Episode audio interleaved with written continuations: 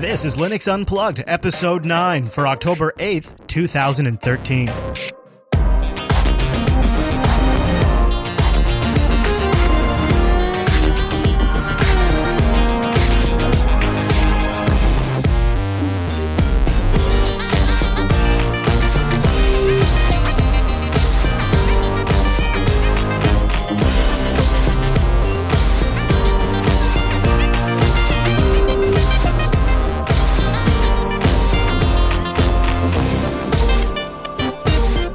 Everyone, and welcome to Linux Unplugged, the weekly Linux podcast that never shuts down despite what those slackers in Washington are up to. My name is Chris.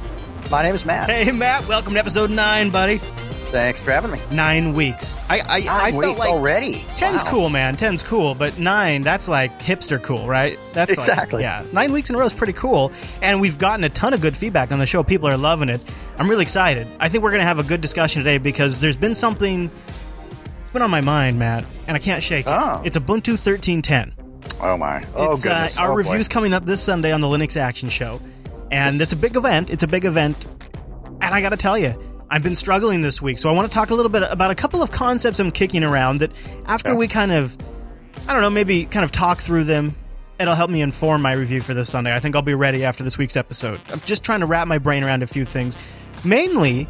Ubuntu 13.10 looks a sh- uh, almost certainly to be the most boring Ubuntu release we've ever seen, and I We've wonder. gotten too comfortable, you know. I wonder if maybe Ubuntu is becoming the Windows XP of Linux, but not in the insecure way.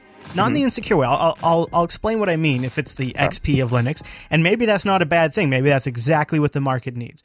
I think there could be an argument for that too. And we'll bring in the Mumble Room. We'll kick it around and get their opinions too. Because I know we've got some Ubuntu users in there and some Ubuntu converts Oh yes. like that. You know, this morning I uh, was out getting meat, Matt. You were out getting meat. Okay. Yeah, I went out and went to the local Savannah? Meats. Yeah. Got a little meat. I don't actually get my bacon there too often, Oh. but uh, so uh, you know, I I took my son, and my son Dylan is four years old, and we walked in there, and it was kind of early, so they were still kind of setting up in the morning. I wanted to, I like to get in there early because then all of the crew is in a good mood.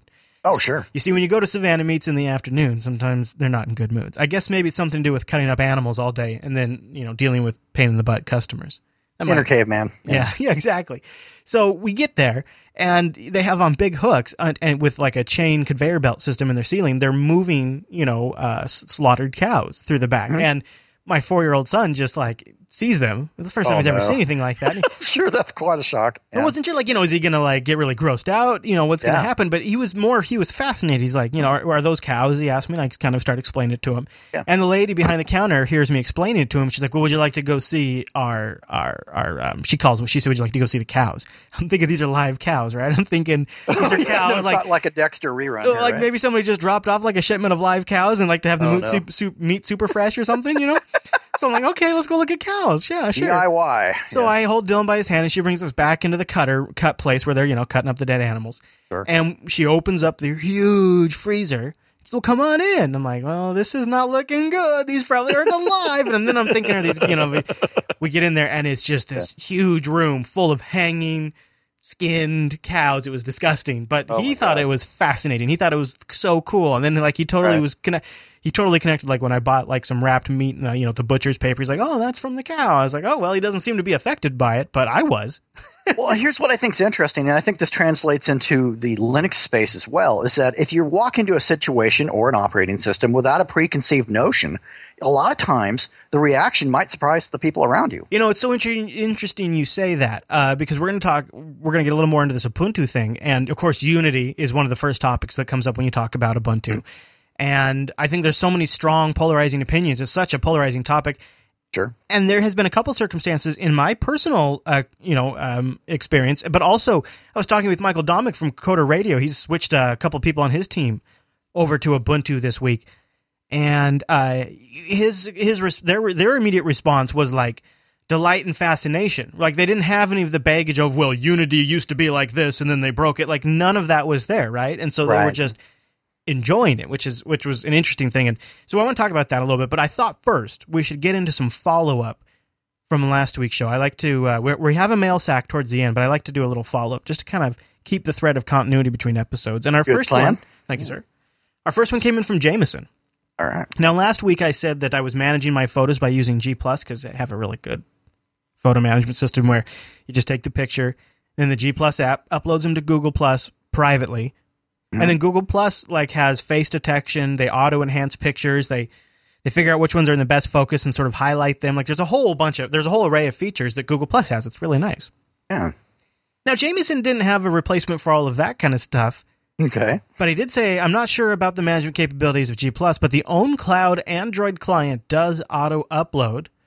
And you can have it go up to OwnCloud, then you can view the library, the gallery on your OwnCloud installation. He says he's completely replaced using Dropbox doing that. That's interesting. And, you know, the more I read about stuff like this and people that are kind of migrating to that, the more I think what types of OwnCloud companies and services are out there providing services for people that just want that experience, but maybe in a self-contained, pre-ready to go box. See, this You know? is, I was trying to talk Alan into, now he's just too busy. So I totally understand why he hasn't done it. But I was telling Alan, like, this could be a business for ScaleEngine. Exactly. That's Right, what I was thinking. You Yep. toss up a VM, or in his case, a jail, um, of of an OwnCloud instance. You let eh, because there's there are downsides to having it on your own connection, especially for people who Oh, have yeah. Mm-hmm. more restrictive ISPs, bandwidth caps, uh, you know, all the dynamic IP, all that. kind That's an excellent point. Yes. Yes, that's- I I really think there could be somebody that's just like here, have a we just roll your own cloud instance. We'll up we'll make we'll update the security patches for you. We'll deploy it for you. We'll give you a login, and then you own it. If only there were more Linux ad, or Linux and BSD administrators out there, right? You know, Only, Matt. We need more in this world. All right. Well, Pedro writes in on a little bit of the KDE topic. He says, Hi, Chris and Matt. I really love the recent shows for both Last and Unplugged. Finding a good alternatives to cloud based services is something I think many of us will find very important these days. Now, here's, I feel like there should be a but here. In the last show, you said that your KDE config broke again, but you are moving, and you are moving to GNOME. I've been very happy KDE, KDE Plasma user for some months and won't uh, desktop and uh, won't desktop environment hop again in the near future. But what you said about the GNOME guys integrating these cool Linux specific technologies got me thinking about how KDE is going to approach these changes. They are also going to have some pretty significant changes soon with Framework 5 and Plasma Workspaces 2, uh, which sound very exciting.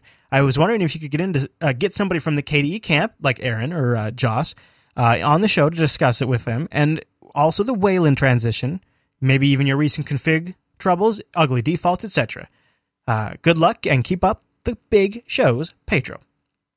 Boy. I kind of like Boy. that idea. So, um, one one thing I really would love to get the community's help on is if anybody out there has experience with, um, I don't know, with with radio or podcasts where they have lined up interviews with folks.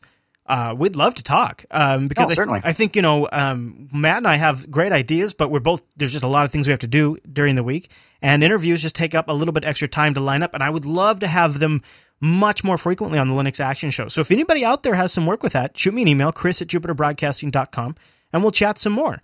Maybe there's an arrangement we can work out, uh, maybe a few bitcoins or even a few PayPal dollars we can throw your way if you can help line up a series of great interviews. And, you know, some of them, like Aaron, I'm sure, you know, we could just, you know, we could probably just ping Aaron and just figure out a time that works for him and bring Sure. him on. But uh, there's a whole array of folks that I'd love to have on the Linux Action Show, um, and I'd love to have more interviews on that show. So if you're, if Well, and you're- I definitely would echo the whole timing uh, scheme of it. Is that you know I've been trying to track down a couple people, and it's just trying to make sure that we're on the same page as far as date and time, and whether that works, and Yeah. whether they have things going on. It- yeah, it definitely could use some help there. Yeah, and you know, it's it's it's one of those things where ah, it's hard to there's there's always there's always ways to record it when we're not like doing a regular show, which is you know, with seven shows now it's hard to find a time where we're not doing another show, but that's always possible. It'd be great whenever we can. I well also we could do things where people just join us on Mumble here during this show. You know, they just come on and chat with us. Which is cool. Yeah, like you know, for example, I you know I, if you want if you just had a new distro release or you know if you had something come out, come on here and tell us about it. We're not going to yell at you for coming on and tell us about the cool open source software you're working on. Yeah. Join our Mumble server. You know, join our Mumble server. In fact, if somebody would paste the Mumble server info into the chat room right now, that'd be helpful. All right, so uh, uh, last bit of follow up before we uh, move into the meat, as it were. I guess the main course. Main course. Yeah, say- I'd say main course sounds good. Brandon writes in. He says, Hi, Chris and Matt. I wanted to share some thoughts about the comments you guys had about these kids these days who don't understand what's going on behind the screen. Matt, we got a lot of feedback about this. So we got one more in the mail sack, but this was a popular topic. Uh, he says, I'm not denying it. You're totally right about it. I just don't necessarily see it as a horrible thing. Now, remember what we said is these kids today, the damn kids on our lawn, didn't know how it worked behind the touchscreen. Like they were Sure. touching the screens and clicking the mice, but they had no idea what any of the context behind it. So don't get me wrong. We obviously need some younger kids to get into computers to keep things going along, keep going long term. Uh, but there isn't any need for every kid to get into it. Computers these days are going through the same cycles that all big new technologies in history have over time. For example, when Yeah, ancient yeah. civilizations first discovered how to create metal items in the Bronze Age, they had far more blacksmiths than latter Iron Age civilizations. For a lot of reasons, it was new amazing technology that was making revolutionary changes in their lives, and everyone wanted to replace their stone tools with metal ones. In some ancient cultures, it was a rite of passage for boys to create their own metal weapons. Okay, all right, okay, I see That's, where he's that's going. actually kind of cool to know. Okay. Yeah, and it, it also, you know, it, remember my argument was is this is more important than your average uh, passing technology because it's so integrated in all of our lives. Well, you know what? So are metals and, and plastics and things like that. this is true. This is true. He says uh, he goes on to say we live in a very specialized world. Things have grown. Uh, things have grown so advanced and complex, complex that for everyone to understand how everything they use in their daily life works would be impossible. For example, sure you may know how your computer works, but do you know how much? Do you know much about how your car or your home air conditioner or your own body work, for that matter? Any of the other dozens of things you use every single day. Sure, these kind, sure these kids today might not know what's going on behind their computer screens, but they are going to grow up and learn all kinds of things that you don't know. One of these kids may grow up to become a general contractor. He won't know how to build a website for his business, so he'll hire someone that does. Uh, in turn, someone that can build a website may hire him to add a deck to the back of their house. That's just how modern society works. Thanks, Brandon. I would expand on that with the following. First of all, I totally hear what he's saying as far as, uh, you know, the kids obviously are going to go into their own specialty and find their own way, and I think that's great. But I think it's important to realize myself is a good example of this. Uh, I have worked as a machine operator. I can lay carpet. I can do vinyl. Um, I know how to change my oil and change my tires. So I'm not great at it, but I can do it. And I also know a lot of this Linuxy stuff that I'm always talking about. So I, know I can also do some minor electrical work as well. So I, I've tried to widen my range a little bit, and I think it wouldn't kill kids to perhaps consider doing the same thing, both in tech and in, and other in other areas as well. Maybe in a little carpentry, maybe a little this, little hands-on stuff. You know, wouldn't kill them. Um, Yeah. Most kids today can't do squat. Uh, they can watch, you know, SpongeBob and uh, text on their phone. That that's been my experience. I'm living with one right now, and it's driving me nuts. So it's kind of a it's frustrating because I don't see a lot of that. Uh, boy, you know, a lot of, or a lot desire of the passion, learn. Yeah, Yeah. a lot of the passion and the desire just seems to be like vacuum packed right out of the room. Mutar Chongo in our room says, uh, if you don't know how it works, you don't own it. Uh, it's interesting. I could see that. I, I agree with you. I think there's always, I, I always strive to, so like the examples you cited, like, uh, I have a pretty good idea how I would change the oil in my truck. I just don't Yeah. ever want to do it. Oh, same Um, here. No, I, soon, I I'll pay someone else to deal with it. But yeah. I do know how my air conditioner works. Um, and I also try to, you know, very closely pay attention to how my body works, even though I suck at it quite badly. Yeah, It's a I learning how. I just don't care. Yeah, it's, it's I, I know what it has to say. I just don't want to listen. Right. Um, but I, I think at the same time, um, I still want to make the argument, although maybe just less emphatically, that computers represent a new kind of technology. Because uh, you see, what what what I see happening more so than just not knowing how they work is they're being perverted into consumption driving machines, right? All of these Yep, all of yep. these apps that you know want you to buy things and Amazon mobile apps and this and that, they're consumption machines, but they can also be information machines and tools and learning and empowerment machines, right? I mean, the greatest thing about an Android device is that it can give you Wikipedia and Google at your fingertips anywhere in the world. And at the same time, it can also be used to sell you crap you don't need, track you, and all these kinds of things. Um, and I just, I fear that because they are so capable of a broad range of either benefits or abuses, it becomes incumbent upon the person to have a better understanding so that way they're not being taken advantage of. true. Right? True. It just seems Well, like there's more possibility for abuse. Mm-hmm. And I think also, you know, again, kind of bouncing off of that a little bit, I, the only way I see overcoming this is we come up with apps that essentially make Wikipedia some anime thing that's like lots of flashing and lots of stuff going on. I mean, like turn everything into Like a, a 3D game. a 3D game, multiplayer. you know, ch- who can change the oil the fastest, the best. No, what you need is who can do this Wikipedia thing, you know? can text, right? that's- oh yeah, You can I just changed my oil. It's like Instagram your oil change. I mean, I don't know. I mean, we got to figure out a way to like sex this up for the kids so they're more interested. I guess I don't know. I think if I think we'll find I, I don't know something in me tells me we might find an equili- an equilibrium here somewhere.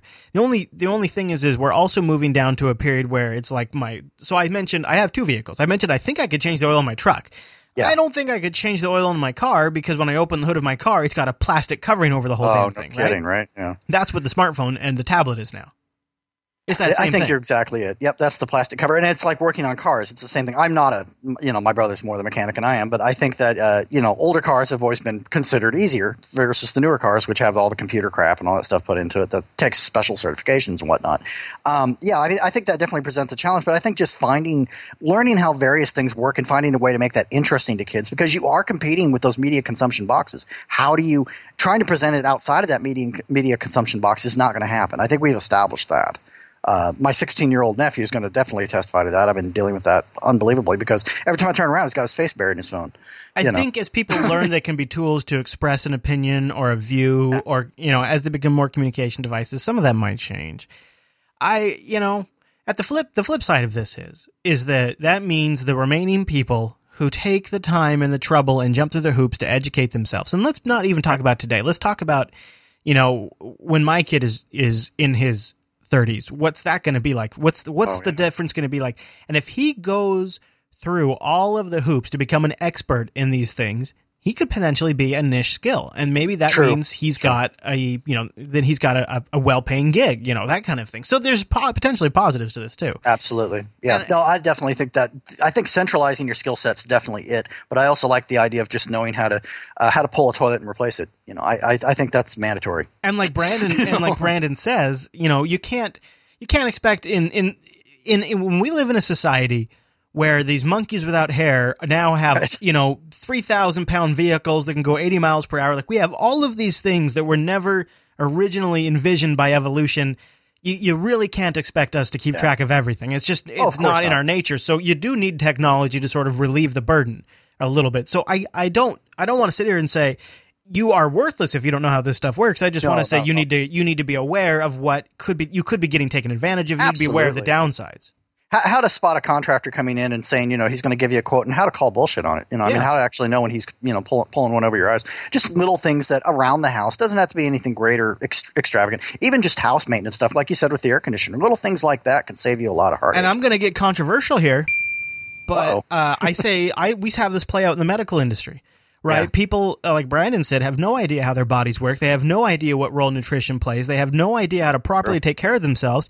So they go to the doctor in the costume, you know, the white coat costume that he wears, where he makes a bunch of money, and all of the office ladies that he works with are completely scared of him. And then he tells you what to do, and you say, "Okay, thank you, master," and you go home and you do it because you've never educated yourself about health. Nope, right? exactly. And that This is true. This I, I just don't want that to happen in computers, but it already has, hasn't it? It has happened in computers and i think you know coming back full circle back into the whole technology side of things is that i think that's what linux provides us with an opportunity of it, it allows us to, to see cause and effect it allows us to see how our actions can actually generate a uh, an, an actual reaction that we can visualize experience And- and uh, it- and enjoy It allows you to go as deep as you want, right? You can Absolutely. You can grab Ubuntu, burn it to a disk or a USB drive, and install it, and maybe go six months before you have to open up the terminal, right? Right. Or you can do some, Linux from scratch, like you've got that whole range. Or you, you know you can be an end user, or you can create code and develop for it, and actually, you know, so it it does. Uh, I again, I think this is going to be another huge advantage to Linux down the road. Is i think so as these as as we get mobilized on all of the commercial platforms and everything goes to the cloud, there's still going to be Linux. And if you want to just learn how something works from top to bottom, it's like the the track you're going to get on. You're not going to go to college and take a a Windows 9 course on Metro, right? Because that's not going to teach you any of the fundamentals. You're going to go to a class and you're going they're going to be using Linux. It's just going Right. to become one more use case for Linux. That's true. And I know Windows admins that are experiencing that now, that they're beginning to find themselves. Uh, one of them actually had to deal with CentOS here recently, and actually uh, we talked a little bit about that. And it's interesting that even, no matter how hard you try, even if you're in a Windows world, you're still going to be dealing with it. Oh, it's yeah. going to happen. Oh, and more and more so, Matt. And we actually get contacts from you know a lot of guys. Hey, I'm a Windows guy.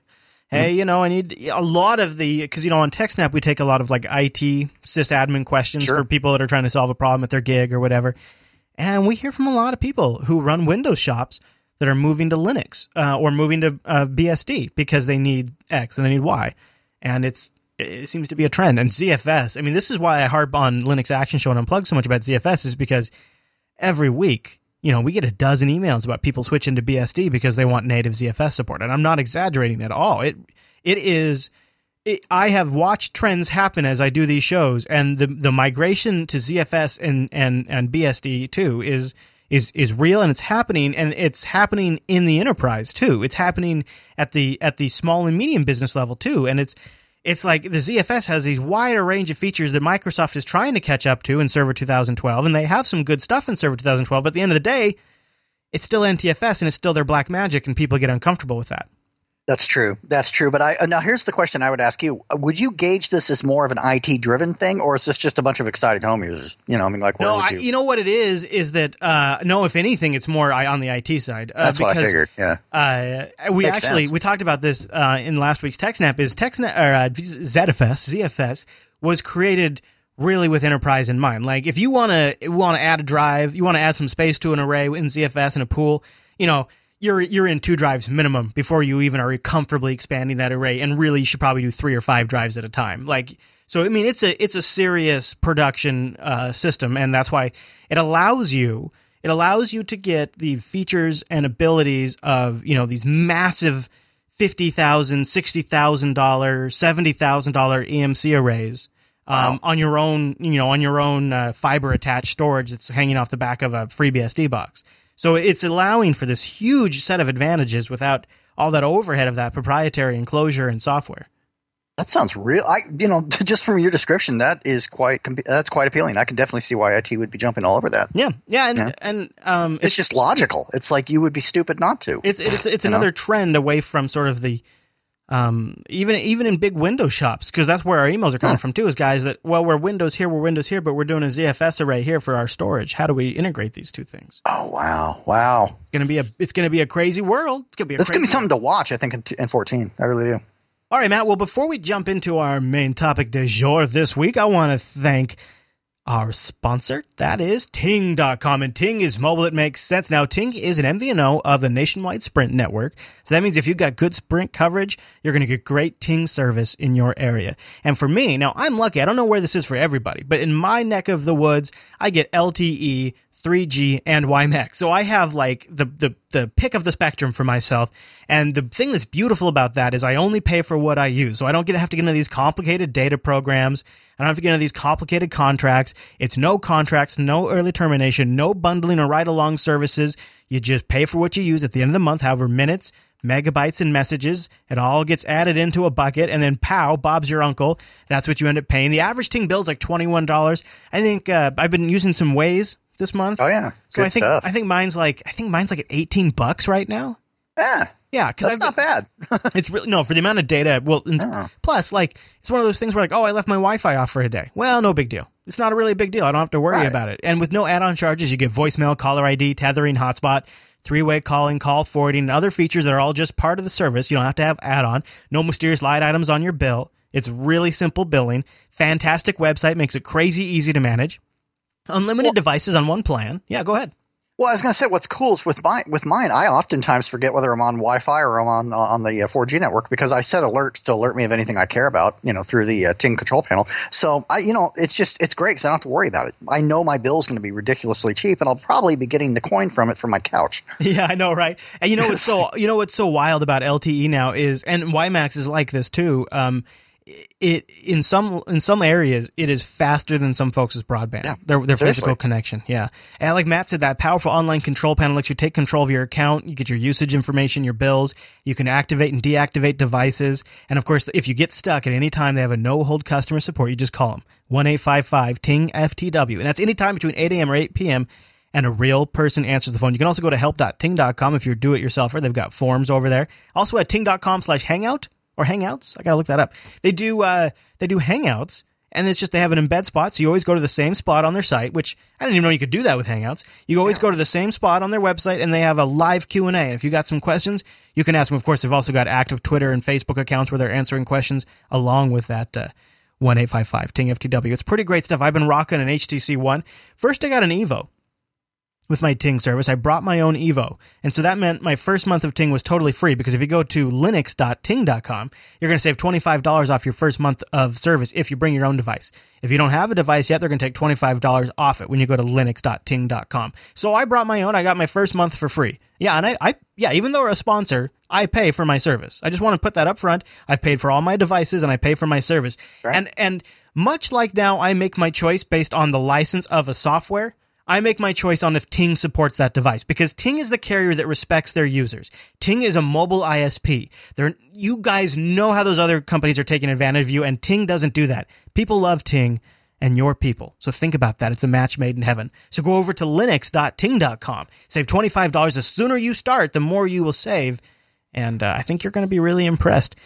And you know they got some great devices like the kind of want the Moto X, kind of want the oh, Moto you X. just a little bit want it. Yeah, you've been like just drooling over it, like I know, pawing at your I screen. know. I'm waiting. I'm waiting for the final report from from uh, Mr. Dominick, and if when he gives me the thumbs up or thumbs down, then it might be a Christmas present. I'm just kind of waiting to see if if the Nexus Five comes around on the Ting service because it's got to be on Ting if I'm going to get it because I only use Ting. So thanks to Ting Right. for sponsoring Linux Unplugged. Nice. Okay, man. I wanted to. Uh, I was. I was trying to put my thoughts together, and Okay. uh, here's what I came up with. So I think, um, last. So the last time we reviewed Ubuntu, we hadn't tried the Arch Challenge yet, and I think maybe this might have uh, kind of brought it on. But we titled Ubuntu 1304 "Best but Boring." Right. That yeah, was essentially it was a big meh, right? Yeah. I mean, that was kind of the whole Yep. thing of it. It really wasn't anything to speak of that was exciting or new, right. um, but it wasn't horrible. It Right. just it just was. So uh, I would propose to you that perhaps Ubuntu 1310 could be the most boring Ubuntu release ever. Um, but That's know, our new gauge, right? yeah, uh, but boring helped Windows XP become the widest deployed Windows desktop OS in history. It's still used today by 31% of Windows users, according to Wikipedia. Uh, but what's practical? Okay, so let's back up from there. So if I was Miguel de Icaza, I would argue that Linux could have used more boring back in the day, and because we weren't boring enough, he believes that a lot of a lot of the changing of the backends and APIs and things like that hurt commercial adoption by large scale development shops, right? I would agree with that. Yeah. And, and so, whereas you know, if you if you're a little more steady, then the people building apps around you are able to target you better. But what's the practical cost of being boring? Stagnation, really, right? When you're boring, it means you might be stagnating a little bit. I would say I'm actually beginning to see evidence of that with some of my Ubuntu articles, uh, article, and and also just with articles I've written for other people that we're seeing tremendous traffic. We've seen huge drops, and people aren't searching for it anymore. And I don't know if that's because this stuff's not a problem, or because people are going to other distros, or what exactly is happening. Yeah, I mean, you know, stagnation, you know, maybe as a platform, stagnation has some benefits. You know, you could argue XP stagnation came at the time where the Windows market was relatively mature, whereas Windows, you know, that's Linux is not really in that same space, spa- same space. Ubuntu's not really in that same position. They might not ever be. So I think it. I don't know. I think stagnation.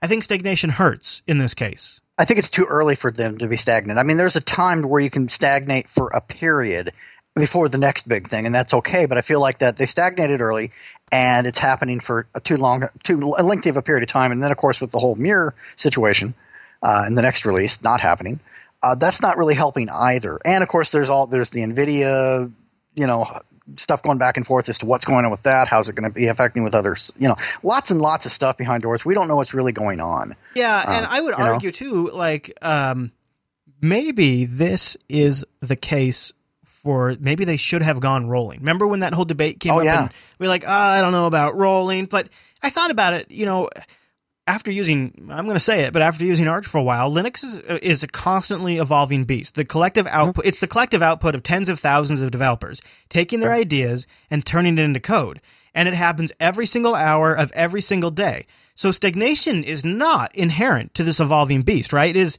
it is the opposite of what Linux is. It's a forced solution that's grafted. They're taking an old style like sell your software in CDs in the store and they're trying to graft it on top of an always moving evolving beast to make some sort of model from. Uh, right. But the two things are not really that compatible.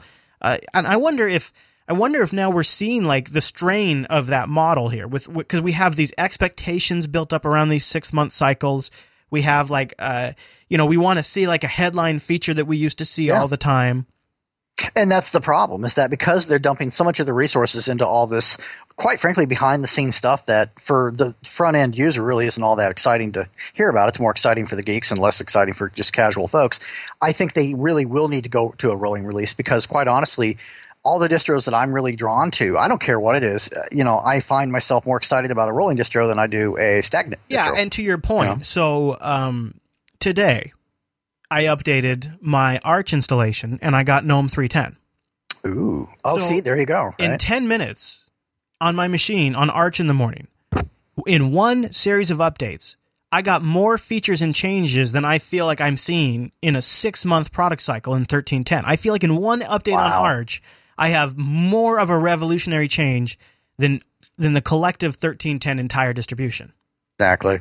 And I, I I wonder if distribution should maybe trans transition to more to like instead of being where they snapshot a moment in time and then they quality check and they roll that all up and they shoot and they ship it. Uh, maybe they could, you know, and each and you consider this. Maybe they could instead just move to like caretakers of a, of a of a safe rolling distro. Like each major distro is building up all these sophisticated automated testing systems, and while they're not perfect, you know, if you have more people using rolling software, if you have more people using more current open source software, then that's going to make the upstream software better. And then that has cascading effects across the entire Linux ecosystem because then everybody is submitting bugs on the same upstream code. Everybody's getting the patches, everybody's fixing. I know this is a utopia, but it could have a dramatic adoption, improvement on the adoption of fresh open source software, which could which could then drive a whole new, you know, momentum around software uh, development. Well, and there are distros that already do that. Uh, Manjaro is fairly close to that in that you have your stay. I hate to tell you, I know I keep plugging it, but it's true. Uh, they, you know, you have your stable, which is basically very periodic snapshots, probably about once a month. No big deal. Not really. It's kind of a stagnant rolling kind of thing, and it's safe and it's stable and whatever.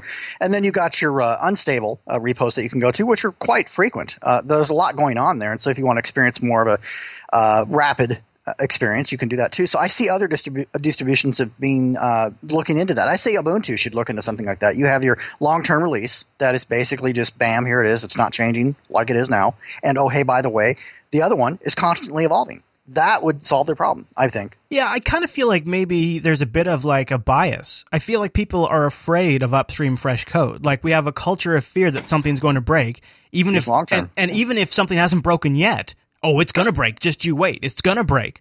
Um, but I, I wonder if we couldn't maybe have a discussion around like there's got to be a middle ground here because it I don't I, I don't think this well at least for canonical it's just not working. I mean I don't want to Well, and even just snapshotting. Now, they don't even have to go full Arch style. They just need to actually have monthly snapshots. That's all they have to do. Just whatever it is. They can still do a rolling release in their in their typical uh, dynamic, you know, release, and then of course their long term releases as it is now. Then they're not totally just every single day new stuff, new stuff, new stuff because that would just be anarchy on the forums for Ubuntu. Yeah, It'd yeah, yeah. Too big of a change. But I think snapshots would work for them. Yeah, yeah. I uh, I'll, ask the mumble room. I mean, what do you guys think? Do you think that uh, we are sort of seeing the the end of?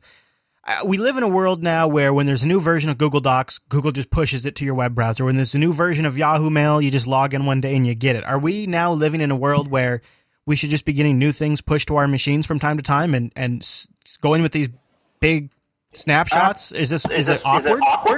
I'm not sure that's a good thing. I think we're looking at this completely disagree. wrong. All right, give it to me. Google has their own distribution in house.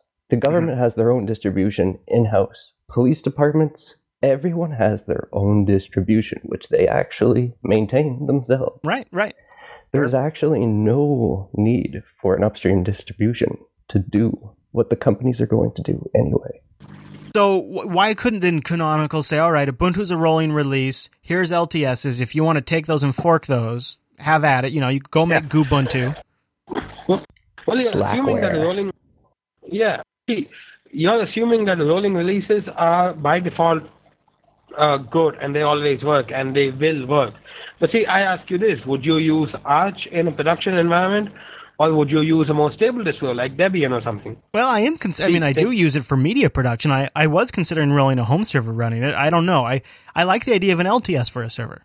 Yeah, that was my whole point. Is that yeah, it's not going to be appropriate to put that into a uh, big time important role. But if you have long term releases that exist as they do now, that literally has no effect on it. I just feel like Thingy, we should. thingy. I feel like technology should be good enough that we could all be just be using rolling releases. Like, let's uh-huh. get testing done. Let's write software so that it doesn't break after an update. It's not the technology, it's the people. think Arch is fine It's the rolling- people. in a production environment. I the only time I've ever had issues with Arch was like something I did, something I screwed up. So if you know what you're Right, doing, well- Arch is fine. That said, I mean that could be said about any distro. Like if you don't know what you're doing, uh, you can completely screw up the Ubuntu. And and You like, also- even But You also got Yeah, to go realize that Arch is community driven. Right. That there's not a team behind it really, except for just you know the, the very very minimal stuff, but it's mostly community driven. That's where all the releases come from.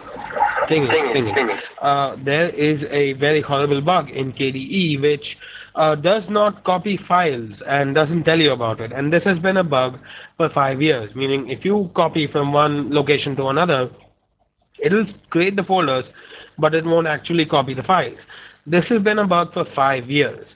This is one of the biggest projects uh, in Linux, uh, and this is this is a very critical bug, and it has not been even addressed in uh, three or four years. Now, imagine this. Imagine if this bug is not an exception. Imagine if such bugs uh, exist in all big project, projects like GNOME, Ubuntu, Unity, KDE, so on and so forth. Now, if we are ignoring such horrible bugs in favor of new features, I don't actually personally believe that that's a good uh, way forward. You know, yes, the idea of a rolling release and new updates is very nice. On the other hand, there's, if there's still a lot of serious work to be done on older releases, maybe that should be the focus. Well, so Oh, your so you're- your uh, your point is um, sort of what I was. So one of the reasons uh, I like using Arch is because I want to because there are a lot of open source programs are missing some features that I would consider fundamental. I know I shouldn't get on this soapbox, but let's look at Smuxi. I love Smuxi IRC client. It's great. It just needs one checkbox. One checkbox, and that's hide join and part messages. I know I can set up a filter.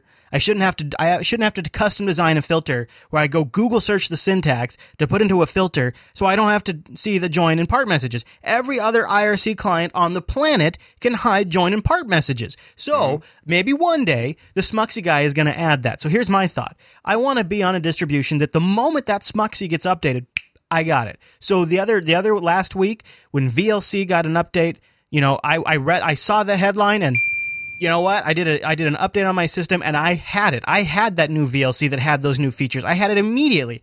And and I as I sit here and I set up an Ubuntu box and I downloaded a Deb and I downloaded a Deb and I have six or seven Debs downloaded so I can get something installed and I think, well great, now I'm just gonna sit at these crappy versions that probably have some sort of bug. It's stupid. It's a system that doesn't work anymore. It's not taking advantage of the fact that we have thousands of people out there creating grand features for us every, single, hour, and we never get any of them. We never get any of them when we have these snapshots. I think a rolling release would. If they're perfect, something like Shinto would be perfect because it's stable, but it's still could be bleeding edge as you want. The only problem with that, it's very hard to get used to. But All right.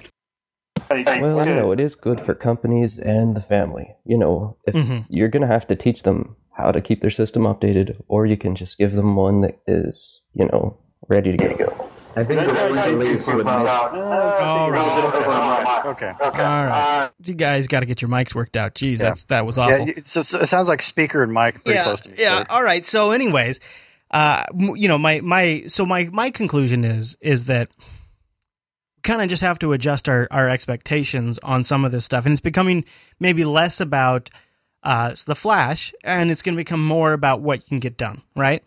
Mhm. And how you do it. And, and what, what you can do, like you know, I'm so I'm running Ubuntu 13.10 this week to give us to get you know my just so that way I'm living in it. And there's been a couple of things that have worked for me that didn't work under Arch. And uh, there are certain benefits to having something that's a little more targetable. Uh, uh, F.Lux is a program I use that uh, automatically adjusts the color temperature of my screens when the sun sets. It's kind of Oh, neat- yes. it's neat, right? Never works under Arch for me. This never No. works. It, uh, I've never had it work under Arch or Manjaro. No. yeah, works just fine under Ubuntu. Just fine. Works just fine. Uh, Superfrog HD from Steam never even starts under Arch. I don't know why. I've I've deleted it and reinstalled it. I've I've googled around to see if like I need some libraries that I don't know about. Never could get it working under Arch. I install it one click under Ubuntu, starts right up. First try.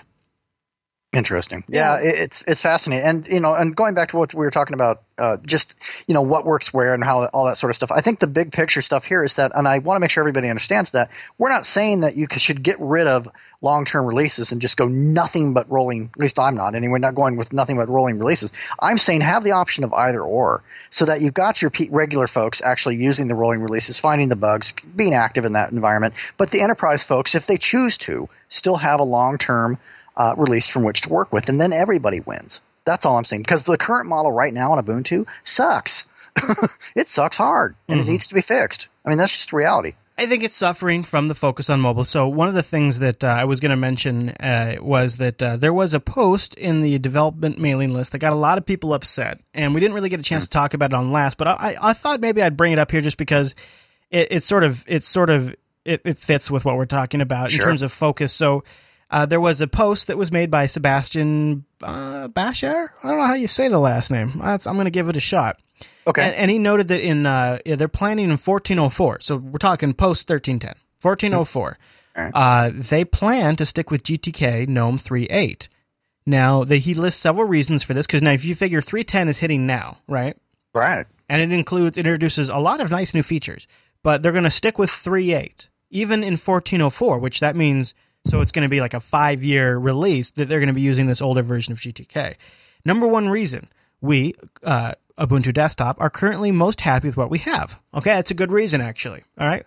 Number two reason the focus on Ubuntu Desktop team is likely to continue to be Ubuntu Touch slash phone next cycle. Yeah. Shocker.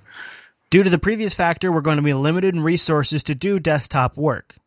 Now, he goes on to say there's some other good things too. Uh, the 310, 3.10 deprecates several things that they need, uh, and it looks like Red Hat Enterprise Edition might also be going with GNOME 3.8, so that way they'd be kind of compatible with the other long-term support guy in the business. Well, that's good. Uh, so there's other there's other logistical reasons too, but I sure don't like those uh, first uh, those first ones there where they say it's because the uh, desktop team is likely to be continue to focus on touch. I know this is a horse that I beat, but I think this is a tactical error, and I know they think they have a purpose and a mission and an opportunity to seize, and I think they're completely missing the purpose and a mission and the opportunity to seize that is actually happening all around them right now. It's like I believe Canonical's grand vision of having Ubuntu be like this this island of salvation as all of the rats flee Windows and Mac, they finally are there. And it is I am seeing Ubuntu deployed in the craziest like there was a thread in our subreddit that a guy started a, jo- a job at uh, amazon.com and he walks into amazon.com and all of the machines in his department are running Ubuntu 1204. Which is crazy, right? It's happening but there- everywhere. But there it is. It's the long term release. And I think the reason for that and the whole GNOME 3, uh, 3.8 thing, too, is that the big picture stuff we got to remember is that people are in these environments looking for a stable, a stable situation. And so I think that if we do continue to see people distro hop, and they will, and we'll see less regular people using uh, Linux and probably more of the enterprise more of the schools and such jumping onto the Ubuntu situation. I don't know. I, it's going to be interesting to see where it all plays out, but I think in Yeah. the long run, it's it's not necessarily a bad thing. I think it's just a shift in viewership or usership. So here's what I think. I think, and I'm, you know, I, I I'm going to have a lot to say on Sunday about 1310. There's a lot of things I've picked up on. We're gonna we're gonna cover that. But I think the the the release to really watch will be 1404 because Yeah. if if they just nail it as another good steady release, folks can use that for years while they work out the Mir stuff, the Unity 8 stuff that they're you know. All this kind of all these hitches they're going to have, they can work those out for a few years with an L, with a good LTS release out there, and then maybe things will work. I, work out for them. I, I don't know. I'm I still think it's I think it's damn risky. I think they're playing it. They have they have a huge gamble here, and I think 1310 is going to suffer from it. I don't want to blow the review because I, Right. You know, I'm trying to change my set of parameters in which that I look at it. I'm trying to I'm trying to adjust that and look at it from a different angle, and that'll be my attempt for the review on Sunday. But hmm, I don't know, Matt. I don't. Well, you know, I don't know. I mean, for me, it's like I have, you know, I have both my cutting edge bleeding edge desktop, and then I also have my Ubuntu desktop on a separate computer that I use for a very stable environment. And I think that speaks a lot to it. I think at the end of the day, different strokes for different folks. For myself, if they come out with a really boring, stable release, I don't necessarily see that as a bad thing, but I do think it's going to lose its newsline appeal. I think that's probably where it's going to hit the most. But I think we're still going to see a lot of people, especially with all the NSA garbage going on. I think we're going to see a lot of people offshore adopting Ubuntu and perhaps jumping onto other distros as well. So, It's interesting, you, you know. you know. You mentioned you see it too in terms of like article traffic and things like that. It's, oh yeah, big having- time, huge. Yeah. Hmm. I wonder. Big time. That might be something to dig into. Well, uh, before we get into the mail sack this week, we got some good emails. I just wanted to mention an affiliate that we had join the Jupiter broadcast. We've mentioned them once before on the Unplugged show, and that is ProXPN. Now, ProXPN is a VPN service provider. They support OpenVPN. And uh, they also have an Android app that makes it pretty convenient to get a VPN with your uh, with your Android apps. And if you go to ProXPN, they've got a deal where if you use the code JBLive, you're going to save twenty percent off the uh, ProXPN service for life. Twenty percent off Nice. ProXPN service for life. Now, I've got, I'm not going to tell you why you might need a VPN. I've got I got a few ideas and suggestions why you might need a VPN. I know uh, we have folks that live outside the U.S. that would like to get access to U.S. services. We also have people who just like to uh, use Wi-Fi a lot at public locations, and there's plenty of legitimate reasons to use a VPN there. In fact, I would recommend you use a VPN, and I believe the Pro XPN prices are pretty outrageously low. Like I, I couldn't believe it when I saw it, and they have some. They have like a free trial you can sign up for too.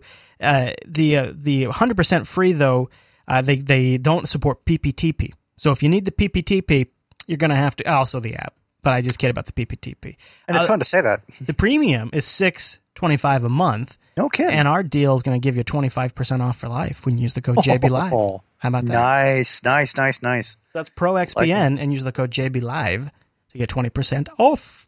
Good stuff. All right, so let's move on to the emails now. So uh, you can email us, linuxactionshow at jupiterbroadcasting.com, or if you want to send it specifically for the Unplugged show, which we've been getting more of those, you can uh, just email, uh, go to uh, jupiterbroadcasting.com and click on the contact link at the top of our website and then choose Unplugged from the drop down. Or you can also join our Mumble. But if you join our Mumble server, wear headphones. That way we don't have horrible echo and then have to hang up on the room. Yes, yes, yes, yes, yes, yes. All right. Our first email today came in for our, I guess not really our first, but our first email in the email section from Noah. It says, I'm one of the few young Linux users. I'm 14. I've been using Linux for about a year. It's amazing how little my generation knows about computers. Oh, ouch. Ouch. He's right, and good for you, Noah. And thank you on two fronts for using Linux and acknowledging that. Yeah, and for writing in when he's 14. That's cool too. Yeah, awesome. Uh, so uh, Noah goes on to say that I've been uh, following Jupiter Broadcasting for a little while, and I really enjoy your videos. I remember you talking about how kids really don't know computers, cloud services, servers, networks, etc. Uh, he says uh, this is true, and not uh, and this is true, and not many want to learn. But I want to know more about these things myself. Oftentimes on the show, when you start talking about servers or something, I really get lost. I was wondering if you could do a show or give some pointers to young people that want to expand their knowledge on Linux, servers, and networking. I would love to know more about these things. Even if you could give a website or advice, that would be great.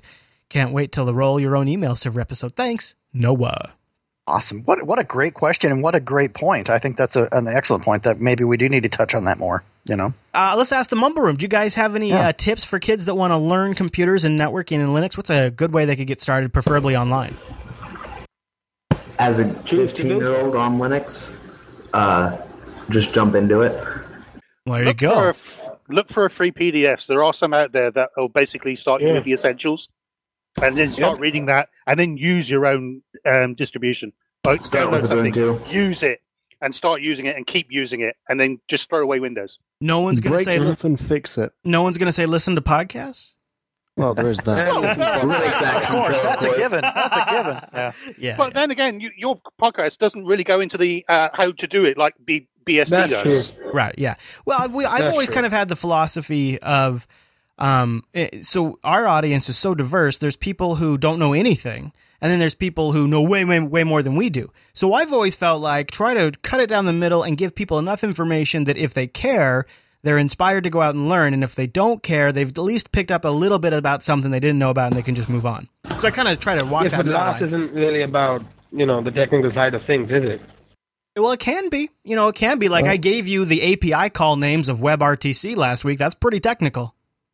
Well, the way mm-hmm. I tell them to get into something is to rip open an old computer because way back in the day we always used to have to modprobe our own modules into our kernels. That's right. we have to know what our hardware is in order to get our kernels to run correctly.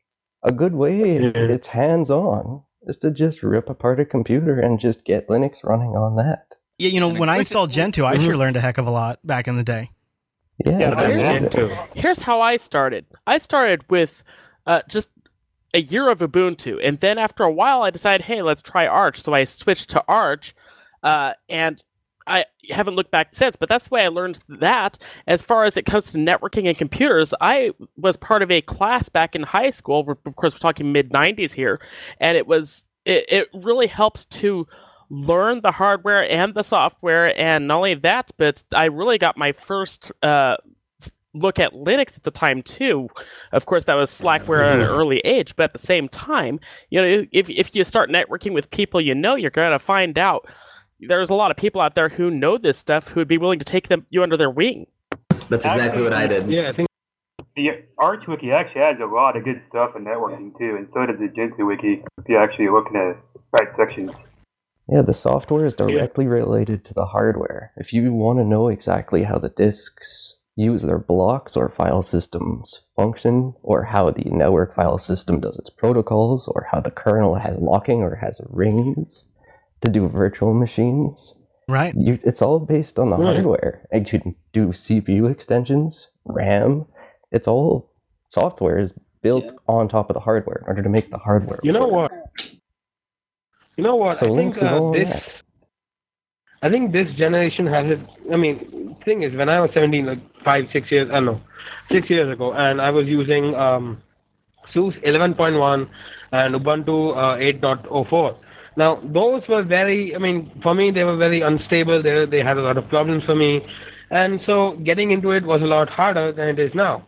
That ties into the whole stability con- stability conversation, where Mhm. if you have a stable distro, if you have something that uh, someone can rely on, someone can trust, someone can someone new can actually uh, play with and get used to, then maybe they can learn more about it much easier than they could before. Yeah, instead of throwing them into You the what I'm saying? fire of a I- rolling distro. You know, you you touch on something that I kind of didn't really end cap that conversation with, but you you mentioned it. It made me realize, like, I called Ubuntu. Is it the XP of Linux? But I actually think Windows XP, while it had all of its problems, was like a huge, huge advantage for Windows because it it Absolutely. like it allowed so many so many people to target one thing. And I wonder if like maybe when we talk about Ubuntu and we talk about average users, we shouldn't even talk about the dot releases. Maybe we should only be talking in the context of LTS releases. Good point. Yeah, that's a very good point. Because if somebody can't uh, trust their computer to cra- to work when something is critical, or somebody can't rely on a computer to be stable, they can't really be interested in learning it now, can they? Mm. Ask Personally, Ubuntu I- was great help. Personally, I wouldn't see Ubuntu as uh, the XP of Linux. I'd see it more as the Windows 8. Hmm. Why do you think Here's that? what- stability not a bad I don't thing. know. I feel like It's a- that's being a I little like hard. it. And, Here's getting, what I would and say to It- that. it is because Are it we- is. It's just trying to use the whole touch interface, and it's like, yeah, it doesn't work on desktops. And come on, well, I'm I That's think what I would say to that. Are we still but I talking will- about a uh, teenager learning about computers, or have we moved on from that? Well, it I seems want to. like we kind of. I want to move on. Yeah, I want to move on from that because I want to. We have I, the, the the the point was is like the chairman pointed out too. There's HowtoForge command you know commandlinefu.com. Uh, but I think what the what the room has touched is what the room has touched on is uh, you know dig in and if you want to learn the application so if you want to learn the lower level stuff you know there's lots of ways to do that. There's wikis to dig into. But if you want to learn the application level stuff what the mumble room is saying and i agree with them is stick to a, a, a stable distro. That way you're not fighting quirks. You're just able to focus on the learning experience of it i, I would add I add on one last thing and then I'll let it go. And that's something that's not been touched on yet is create a problem, find a solution. right Figure out what task you're trying to do. I want to make a mail server. I Own want to set up a web server. I want to play with Totally you know, agree. Don't it's not so much about just diving into Yeah. diving into what. Yeah. I mean they have to have, have an identifiable thing to dive into. and then So you'll that's- figure out the pieces in between bingo. Yeah. That's it. Yep. I think You know, using Linux good- gave me a whole new outlook on how to do things. I mean, it's a whole new thought process to try True. to solve my own mm-hmm. problems. Yep. right yeah, Yeah. yeah. You know, there are very good YouTube videos about this. Uh, Danscourses, for example, Eli the Computer Guy, they have really, really good Linux uh, introductions, especially for beginners. yeah Yep. yep I, Very I was going to say, if you're doing something on Windows and you move over to Linux, try and find the Linux version of whatever it was you were doing. Bingo. There Yeah. it is. Yep. Yeah. all right There you go. Good stuff. stand by. We'll read the next email, and then we'll uh, see if we can need to get. Any. Oh well, this one, this one, he's just. Uh, I'm just getting beat up a little bit. Came in from G. He says, uh, "Hey Chris and Matt." Well, hey G. He says, uh, "I'm I'm liking the new show and the format. Well, I'm not sure if it was intentional. It seems that Linux Unplugged can be where you all, pardon my Texas speak, editorialize and take and uh, and take it out of LAS. Now, with the pleasantries done, I must share some constructive feedback. Chris, you have bitched about how you nuked your KDE configuration. As a credible system administrator, you blasted KDE with no backups? No backups? I say shame on you, sir. No matter the application, you should have backups. Even a responsible end user knows you need backups. I have to admit that I have been burned by a lack of backups, so I can't be too critical. I've started taking daily backups with the following script, and I've even started to adopt them on my laptop. So he provided the bash script that he uses, using some uh, rsync foo. And Oh, uh, he says, I'm sure several other ways and be- better ways to do it than I have in this script. Uh, I do it like a comp. I, I don't like the compliment sandwich, but keep up the great work. Thanks for all the hard work. G7. so um, I admitted to that that I should have had backups. I, I do admit Well, and I and I pointed that out to you once or twice myself, but So but I, I- also know that you have a lot going on, and truly, you know, you do have other things going on. Right, and I even said like during the the ramp up to the Arch challenge, like, well, if I'm going to do this, I'm going to take snapshots. That's why I, that's why I went Btrfs, and I and I agree. I agree. I really have no defense other than other than other than I I didn't intend to do anything. Like I all I was doing was I logged out. I logged into GNOME. I thought, hmm, I'm gonna I'm gonna launch my Plasma Active widgets here and just see how that looks because I've read you can do that. And all I did was type in Plasma Active or whatever the command was, ran it, and that's what destroyed my KDE configuration. Didn't even cross my mind that I should run a backup before I do that. Right? Because it wasn't true. Because you weren't running an update. You literally just changed desktops and ran Plasma Active. Yeah, and I've like I've Okay. logged into KDE and ran Nautilus a million times. Sure. So to me, it just I didn't really appreciate it. I guess I didn't appreciate what I was doing, and I had a backup, but it was like two weeks old, and I just felt like you know, it just wasn't Yep. worth it. Yeah, And that's why I don't use KDE at all. I just putting that out there. I, I I mean I admit it was my bad. It was my bad. I'm a bad person, I guess. I should be punished, but I am really enjoying uh, GNOME 310, and I'll have my thoughts on Unity too, which uh, I won't say anything more because I've already No, I've already got, too you got to save that. Save that for the big show. I said too much. I said too much. All right, our last email for the day comes in from Mirko. Mirko. Dear Chris and Matt, I'm a longtime fan of LAS, a Linux user. I use Arch with XFCE and a developer of the game Boss Constructor, which is about building and flying your own spaceship. Based on the games you have covered so far and your sci fi preferences, I thought you guys might like this and be interested in the game. It'd be fantastic if you could mention a link to my Greenlight campaign on the show. The page includes screenshots and the trailer video. So, uh, this, th- how cool is this? So, here's what I love. Wow. I love, I'm loving these guys getting their stuff into Greenlight because it gives these guys a chance to, to, uh, you know, make something that, uh, it's not, it's not like Kickstarter. I actually kind of like it better than Kickstarter in some Oh, ways yeah? uh, because you get you uh, and depending on how it works, you get early access to the game as a contributor. So it's sort of like the game's already been in development. So it's not like you're. I don't believe you're funding it from inception. You're funding it when it's at a work enough point that Valve says, "All right, put this on here." And then if it gets greenlit, I think if you greenlight the campaign and then you fund it, you get access to the game. Oh, that's interesting. It's and a- I'm, and I'm watching system. this video here of you putting together what looks like a uh, space Spaceship, yeah, it looks cool. It looks cool, doesn't it? Looks very cool. Yeah, this is this is his uh, game, Boss Constructor. It's going to be available, of course, for Linux. So. And it looks like as you uh, build it, and the diff- depending on how you build it, of course, affects its performance, its ability to fly, and whatnot. That's cool. Yeah, Yeah. yeah. Uh, oh, cool. Boy, Bo, uh, Bowtied Dynamite in the chat room says he voted for this game last night. Nice. Yeah, so guys, go look for Boss Constructor. Uh, one of our fellow last audience members is creating it and just got on Greenlight. That that must be really exciting when you've been working on something and it hits that. Because if it hits green light and you actually get Greenlit, then it ends up on Steam and then it's available for sale on the Steam store. That's got to be really exciting. Kind of, it reminds me of the uh, when you end up like with your own infomercial kind of situation. it's got to feel like that, where you're like, I'm going to be a millionaire. You know, it's like, How much would you pay for this great game? absolutely right. Yeah, uh, no kidding. so uh, good luck to you on that one, Mirko. And uh, if you guys want to go find uh, Boss Constructor and give it a, a light, I guess that's how that works. I don't, I don't know. Also, I'm just gonna give a, I'll just give a plug for Superfrog HD. That's a ton of fun. It's a side-scrolling platformer, so you gotta like those. But uh, I loaded that up on my machine last night, and uh, I totally love that. All right, I'm gonna jump into the Mumble channel, guys. One last chance. Anything anybody wants to touch on before we wrap up this episode? Run down the list. Last chance. Clock's running Well, out. no, just the, the fact that, you know, uh, again, I'd just like to say if there are very, very serious bugs that you are ignoring in favor of features, then I don't think that should be something people should do. Meaning, you know, if you want to push, say, uh, uh, OwnCloud integration but not work on a very serious bug that has existed for like God knows how long, then that's the wrong thing to do. But that's my opinion. Yeah, But, you you know, are you uh, are butting see- up against a complex issue, my friend, because it's an open source, and so you have people working on the things they want to work on, and sometimes the guy that might have implemented something that has the bug no longer is on the project anymore.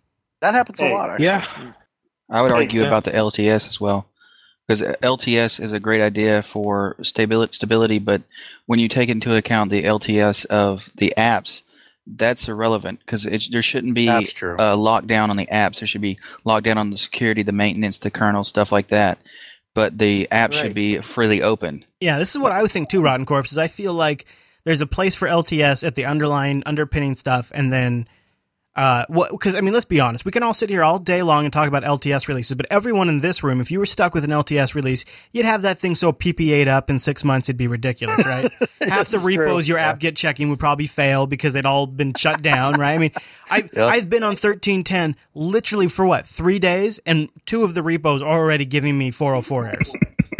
It's I mean, Wow. so My project, I have a project that's in uh, the Ubuntu Software Center that hasn't been updated in a year and a half because they just won't update it for some reason. that's like if, if if the thirteen ten has the newest version, whereas every other one has uh, two stable versions back. What product is that? Uh, uGet Download Manager. Hmm. It's a know- uh, twelve Oh, oh I know what four, you're talking twelve about. Yeah, and okay. thirteen oh four all have one point eight sta- uh, stable, and we've been on one point ten for a year. The Ubuntu Software Center is a, is a mess eh, in its on its best day, in my opinion. It's it's a terrible, Well, terrible mess. Here's Has anyone here's- tried AppGrid? Yeah, I've looked at it. I haven't tried it yet. Have you tried it? I mean, the performance is great. It's closed source, but uh, it works a hell of a lot better than the Ubuntu Wait, app, Software uh, wait, Center. isn't AppGrid being created by Canonical? I don't think so. Well, well, I read that it was closed source. Hmm. Well, well, look at that. Yeah, AppGrid is supposed to be uh, the replacement for uh, uh, the Software Center. I thought I thought they were. So I'm looking at the uh, maintainer is PGG on uh, on uh, Launchpad. Mhm. I'm looking for a license. Uh, yeah, you're right. Proprietary. You're right. It's got a Launchpad 30 day trial communi- uh, commu- commercial license. Um, the project's license is proprietary. Oh man, I wonder if Wow. it's just beta or something and it's keeping it uh, closed until it launches. I hope it goes open source. It's great. Hmm, interesting. Well, I'll give I'll give AppGrid a check. Now, what what uh, distro are you run, are you running on uh, 1304? I uh, u- used it when I was still on Ubuntu. Now, uh, based on Matt's recommendation, I'm on Manjaro. Oh, how do you like Manjaro? I, I think it's great. I love uh, the Arch user repository, Yeah. I wouldn't go back. Yeah, the only piece of advice I have there, it's going to keep you from de- uh, dealing with a lot of people say it's not stable and it's going to break. Th- that's cr- that's crap, to be honest with you, because I've been running it, had no problems. But the main thing is every time there's an update, go to their blog and check what's going on before you update. That's the only piece of advice I have, just in case there's something funky you need to be aware of. But otherwise, it's pretty cool. You The know, forums are surprisingly active. Oh yeah, they're quite active. Yeah. you know, I've been using Mint for only a day, and now I'm heading back to Arch because it was just that bad for me. What what was what was rough for you? Yeah, you got to be specific so I understand. It just the fact that I don't have anything really up to date. It's very, it's actually slower, way but way slower, and it's Okay. just I, I can't stand it. I would What give you do the package age is definitely different because of the freeze releases, and it's definitely absolutely not bleeding edge by any stretch of the imagination. But slower, uh, and I don't know. I, I can't. I I have Arch Well, on yeah. another partition, and I, I, found I've not. That'd be I've that not same. noticed that. Yeah. No, I meant I meant Mint as is Yeah. Mint is Oh, slower. oh, oh, I'm sorry, Mint. Oh yeah, Mint's a total Yeah. turtle. Yeah. So I want to go back. So this is Compared this was my thing is is slower.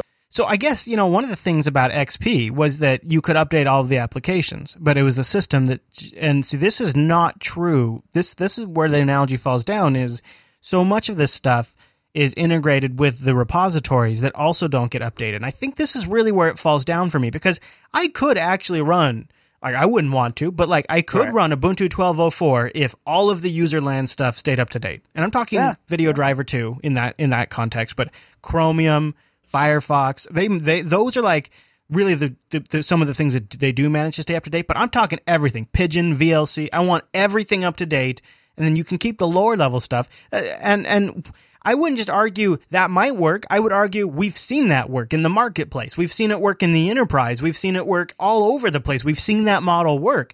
And I don't understand why we why maybe we can't break it out a little bit. You know, break it up, say this this this top part of Ubuntu would be rolling, this lower part would be static and non-changing and maybe we'd do service packs and and things like that. Those are Well, think- exactly my thoughts. I was thinking the exact same thing. I was thinking keep the core stable and frozen, but roll the drivers and the apps. That would be a perfect world. Sadly, I don't see too many Linux distributions doing that. It seems to be all or nothing. Well, it just doesn't work Maybe- that way. The uh, Because drivers the issue is just just look at the kernel and the kernel guys. And from that point to every other point in the chain up to the desktop, they're all separate projects. They all have their separate agendas and they all have their need to work on the stuff all the time. You just can't say to them, mm-hmm. please stop d- developing new stuff, make it stable, and next year you can come up with another new version, but please stop and uh, developing new versions. You just can't do that. But see, it will never it'll never work in open source. Well, You, that'll never work because then they'll say Right. they'll, they'll give you the middle finger and they'll walk. So what your alternative Well, is is to hope that in System the in the process forward they iterate and make it better. That's that's kind of our best hope. We should uh, do a But then at hybrid. what cost? Um, Well, System even D, our kernel, and GNOME are three great examples of an entire vertical stack, which are almost linked and Yeah. dependent upon each other, all evolving at the same time. But To even- put an old like kernel underneath a new or new GNOME with systemd, it's going to be real tricky and pretty. well, that would might be that might be a good example of where you have to draw the line. But then all you really would have to do is say, all right, well, what what's the minimum version we have to get to, Well, and then we and then we stay there. Uh, although you know, I, I think we should we should probably bring up click packages as uh, Mika too just said in the chat room. Click packages from Canonical could change up this game a little bit. Sort of like What is that? PBIs. Click you know, so click packages are the new type of installer that are really right now being designed for uh, mobile Ubuntu, but eventually they could become the new type of installation packages on Ubuntu, where you download a, a click package, you, you click it, and it installs a new version of the application.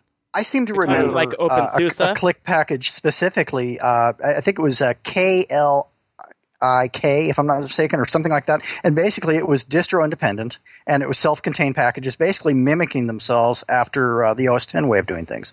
And that and that was pretty old hat. And it was dismissed at the time as being stupid, and they were never up to date, and blah blah blah blah blah blah blah. Is that essentially what uh, what we're seeing with Ubuntu adopting? I mean, is that kind of what we're? I, I don't know if you guys are familiar with that, but it's pretty old school stuff. Hmm. Yeah, I'm going to try and packages having their own. Yeah, it's. I'm packages going to having try and get a URL for you here if I can find it. But yeah, it's it was very popular for a while. Let's see, click. That package To is me- already, already almost like that. I mean, all you have to do is just load up uh, GW or something like Sure. that, and then Right, but this literally was like, I mean, had nothing to do with what. I mean, oh my god, yeah, it was completely on its own, on its own. Let me see if I can find it. To me, this is just Ubuntu or Canonical doing what they do to everything. They're trying to bring everything in house and just recreate the wheel over and over again. They don't have package dependencies. They're making a solution for a problem that doesn't need a, a solution. Just like That Mir. has got a point. Going along with that, PBIs have a really good purpose. They're built from, like, it's a source distribution in FreeBSD. Yeah. Uh, portable Linux apps. That's what I'm. Like that. Okay, Its Going along with that, uh, is completely different. I think that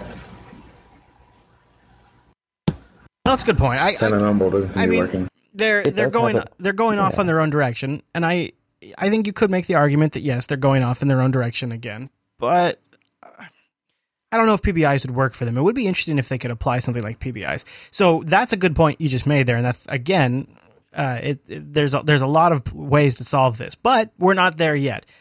At least they're talking about going in that direction, right? I mean, at least it's not like they, apparently are aware of the problem. And click packages right there very much indicates they're aware of this issue. Well, and here's what pisses me off about all this canonical stuff. It's like, oh, we've invented the software center. No, you guys went and hired people from Linspire, the guys that used to do the CNR packages. You didn't invent Squat. Now we're doing it again with the click packages stuff. This is old hat. It's I just sent uh, Chris a link on Skype. I don't know if it'll if you're able to get to it or not, but it's um basically it's like you know they're not inventing anything. They're not really even innovating anything. They're basically pretending like they are. PortableLinuxApps.org. Visit it Check it out. This is old stuff. Yeah, So I feel like I feel No. like that same argument is lobbied at uh, at, at Apple. That Apple didn't invent anything; they're just repackaging it. And well, and if they could do it better, that's great. But they didn't. CNR, quite frankly, as much as people hated Linspire, is better than the Software Center by leaps and bounds. It was just a better experience. Linspire sucked. Don't get me wrong; it was horrible. But CNR back at the 4, 4.5, 5.0 days was actually pretty good before they broke it out for all the distros. It was actually pretty reasonable. I could have an entire software aisle installed on any machine I wanted by logging in, clicking install aisle, and going and having a cup of coffee. Yeah. It was really simple. You know. yeah, it was a good system. Um, it was just it was just apt on the back end. But again, you know, but now you got the software center, which is like you got to jump through hoops and hope to God your payment stuff works, and it's horrible. It's re- it's really it just it really frustrates me because I want it to be successful. I really do. I care about Ubuntu, but they're not doing it for me right now. yeah. I don't use the software center anymore. Mhm. I don't use it anymore. It's not. mean, no one does. It's not even in my launch bar. Yeah. I mean, it's, and the pa- packages are out of date. The the for profit stuff is even worse because the folks are sending them the stuff, but as it was pointed out in the mumble room, it's not being updated. Yeah. You know, it's a problem. So Yeah, I think I think we as Linux users have a tendency to look at the negatives here, and we want Yeah. we want it fixed. We want it fixed because we see the problem and we see it for a while. But I think when you look at the actual strategy that's at play here with these LTS releases, and those what we see in deploy, that's what we see Ubuntu based on. That's what Amazon's running. That's what all these people are running is twelve oh four. And if you know if you're looking at it at two different types. There's two different games here. There's Yeah. there's the there's the interim release game that all of the enthusiasts follow and upgrade to, and there's the LTS game. And it's almost like it's there's two different there's two different Ubuntu's. There's stable, steady as it goes Ubuntu that's supported for a while, and there's crazy Ubuntu that's pissing everybody off that does all these kinds of things that nobody likes or doesn't do enough. And it's like it's either it's either or. Um, Yeah. But I agree with that. you know, I, I guess that's that. It seems like a problem that only affects probably the niche of the niche. Well, and for me, I just want to put the tough love out there because I'm not doing it because I want to see them fail or, or have a bad day or ruin someone's hard work.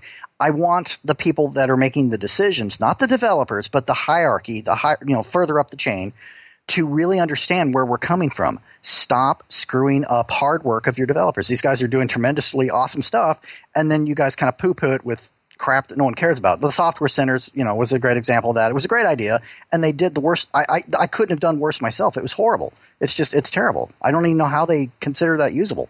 You know, it's, it's, it's, ugh. I uh, I I didn't I didn't I, I was trying to end it on a positive note, but I will just point out that if if they hadn't gone off in their own direction with Unity, if like sure, and I and I, No, I that I agree with you on. That I agree. I understand there was there's political things that happened. There was you know vision that they needed to execute, but I, I believe the, one of the original one of the original ideas behind Unity was the same UI across all these devices. Now they're kind of custom building UIs for the TV, for the tablet, for the phone, for the desktop. But going back, like if somehow like the planets aligned and they hadn't had that break, and like they just like the politics worked out so that way the GNOME project was cool working with them and they were cool with the GNOME project, which I acknowledged was never going to happen. It's just, you know, right. too many alpha dogs in the room.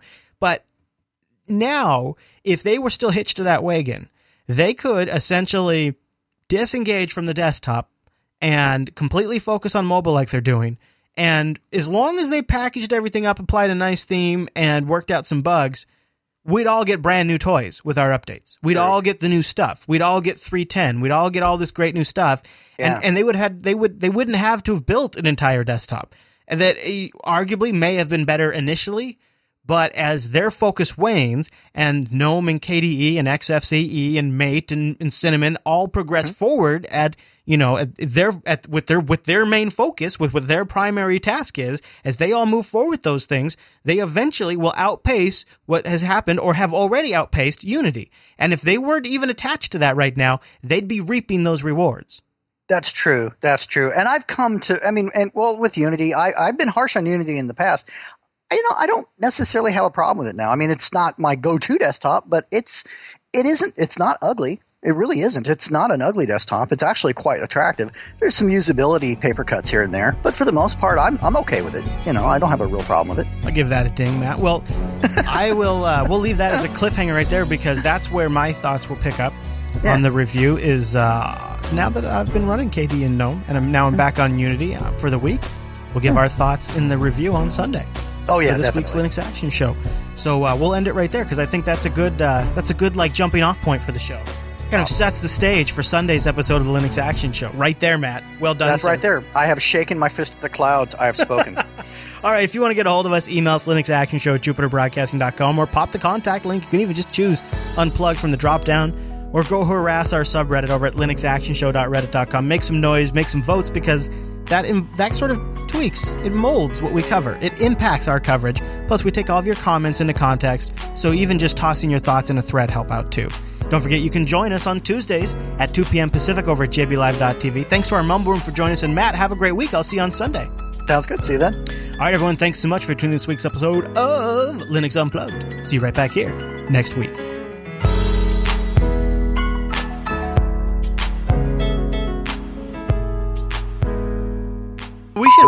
We should have recorded this because I got a question for you guys. Okay. Yeah, totally. So if if Start Linux recording. is this ocean of activity, right, and Ubuntu is the island that sits above it that all of the regular consumers see, and that's the, where they land on when they find Linux, and if it, if and if the island's ruined, w- who steps up? Who steps up next? Who's the what- Steam OS. Mint, Mint. Steam, Mint, Mint's Mint, Mint and yeah. Steam OS. Why does Honestly, anyone think have to step up? I think it's going to be Mint. It's got to be because they got Cinnamon 2.0 coming out. It's going to be. I don't know. what about elementary on a lot of OS? other things, what about elementary OS? Elementary would Elementary OS doesn't have enough of a, an existing uh, base. And as far as the why Right. someone needs to step up, I think it's a matter of we, we would have a void like we did before Ubuntu and post Linspire with the news Yeah. outlets that those news outlets matter. If you want, I know you want to appeal to those news outlets, you damn well better be Nuber friendly or newbie friendly. I, I don't I think want elementary gets enough press. You think? Honestly, if they had, if they got more press, then perhaps people would be more turned on. But Granted, you know, yeah. it, yeah, For it- non non with geek Mint, people, they're- yes, but yeah, not that's what I mean. rec- yeah. If, but the Thing problem with the problem with elementary is that it has it's not going to be No. Mint or elementary OS. I think it's going to be Steam OS, and I think the reason why it's going to Yeah. be Steam yeah. OS is because of Yes. Valve, just like Android It's took off because of Google. And the reason why even Ubuntu sees the success, the reason why Valve picked Ubuntu is because of Canonical, right? Because business uh, trust business, right? And the problem with both elementary and Mint is while they're fantastic, they're LLCs at best. You know, one or two guys. guy. not, it's, yeah, it's just not simple.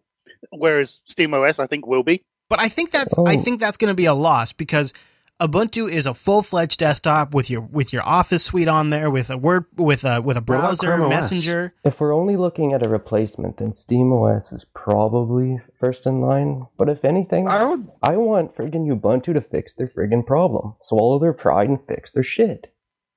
I would disagree. Um, I, I would say that you know uh, Fedora, OpenSUSE, uh, um, maybe even Arch, and I think But other Ubuntu doesn't have to are be a pain in the ass. It's doing it by Yeah. choice. And other distros. I'm saying other distros are good enough to replace Ubuntu at any time. Ubuntu is not the only one with stability and with reliability now. True. Now That's- OpenSUSE and that's great. Fedora and all of them are very very good. So they're perfect alternatives. In you know, my but the funny thing about all of those you've listed, they've been around longer than Ubuntu, and none of them have been able to achieve the popularity that Ubuntu did. They, they've whatever either it's either it's execution of of what their offering is, it's or it's the marketing or whatever it is. All of those examples were around before Ubuntu, and will yeah be around after Ubuntu, but it doesn't mean they're going to get any attention.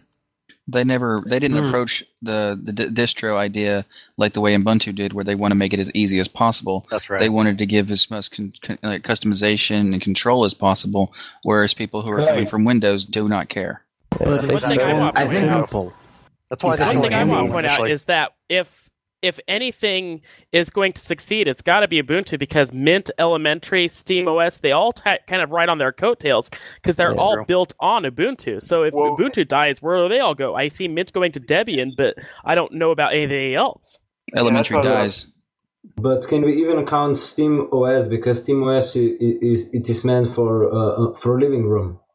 Yeah, I don't think it's also that'll be it's based a on replacement. That can't be a replacement for Ubuntu. It, it, if it's It is gaming focused. Yeah. It Ubuntu's can be just a a replacement. misguided child. We Simply to back on track. There we go. I'm going to throw So that out. who is who is the reigning champion, the desktop island of salvation for the fleeing rats when Ubuntu sinks? I think whatever it is, it has to matter. be. It has. I mean, it has to be pretty. That's totally something that a lot that a lot of people say that a lot of people look over. But when I was first starting on Linux, I looked around. I barely knew what a distribution was, but I saw this pretty little sidebar, and I was like, "Ooh, that looks cool." What if it Quite yeah. What if it is Chrome OS?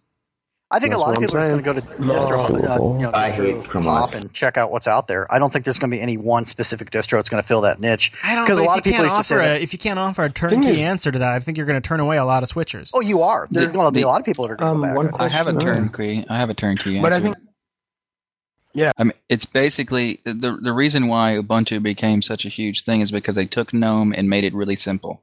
Yeah. So, and what, that's what GNOME is trying to do, uh, or by themselves. So, what if, if the, whenever if Ubuntu dies, the the one that's going to take over is just it could be a new one, it could be you know just one of them that existed, but they're just going to take GNOME and make it just as easy as Ubuntu was trying to the first place. So yeah, it's not about the OS. It's about the desktop environment, actually. Forget the desktop where environment. Left off. Honestly, forget the desktop environment. It's whatever's the most simple. And for the most simple, for the majority of people, is the web browser, and then that goes back to Google Chrome and Chrome Mhm. OS. I agree. People- Chrome OS people- has Yeah. got the most press go- right now. They're going to get the, they're going to get all the popularity. They're, in the and, stores. and, and, and they're going to add more features. So by the time this, consumer, this yeah. singularity happens, they'll have had more. They'll have it'll have more desktop like functionality. I'm sure. Yep. They've just I think released Chrome OS is a bit book. of a niche. Simple. It doesn't even have an office suite. It does. It's got Google Docs. Yeah. Right, Go to but you're not Amazon, always it's got connected to the options. internet. All going in the web browser. Hey, You aren't speaking, always connected to really the want- internet. Speaking of Chrome OS, did you guys see that they had a new uh, Chromebook? Yes, I did, The and I want it. It Like, charges yeah. with a micro USB cord. That's how you charge it. That's crazy. what? And, and as far as it being popular or not popular, let, let me put this in perspective. Go to Amazon.com and look up their most popular notebook. it's the It- Chromebook, it's, it's the Chromebook. Series you know, 3. yeah, Chrome, yeah, Chrome OS is going to be it. Yeah. I really think, unfortunately, Yep. you know, Well, Yeah, if there's going to be a replacement, It that's all they helps that need. They're it helps that they're priced pretty Yeah. uh, pretty good as well. yeah, yeah, Yeah, it does. Amazon is not where most people go get their And we need to get anyway. Linux on hardware. That's the issue. We need to get Chromebook won't be Linux on hardware. But it'll So be what for you, what you guys are all really saying is Gentoo is the winner. Absolutely. Oh yeah, totally.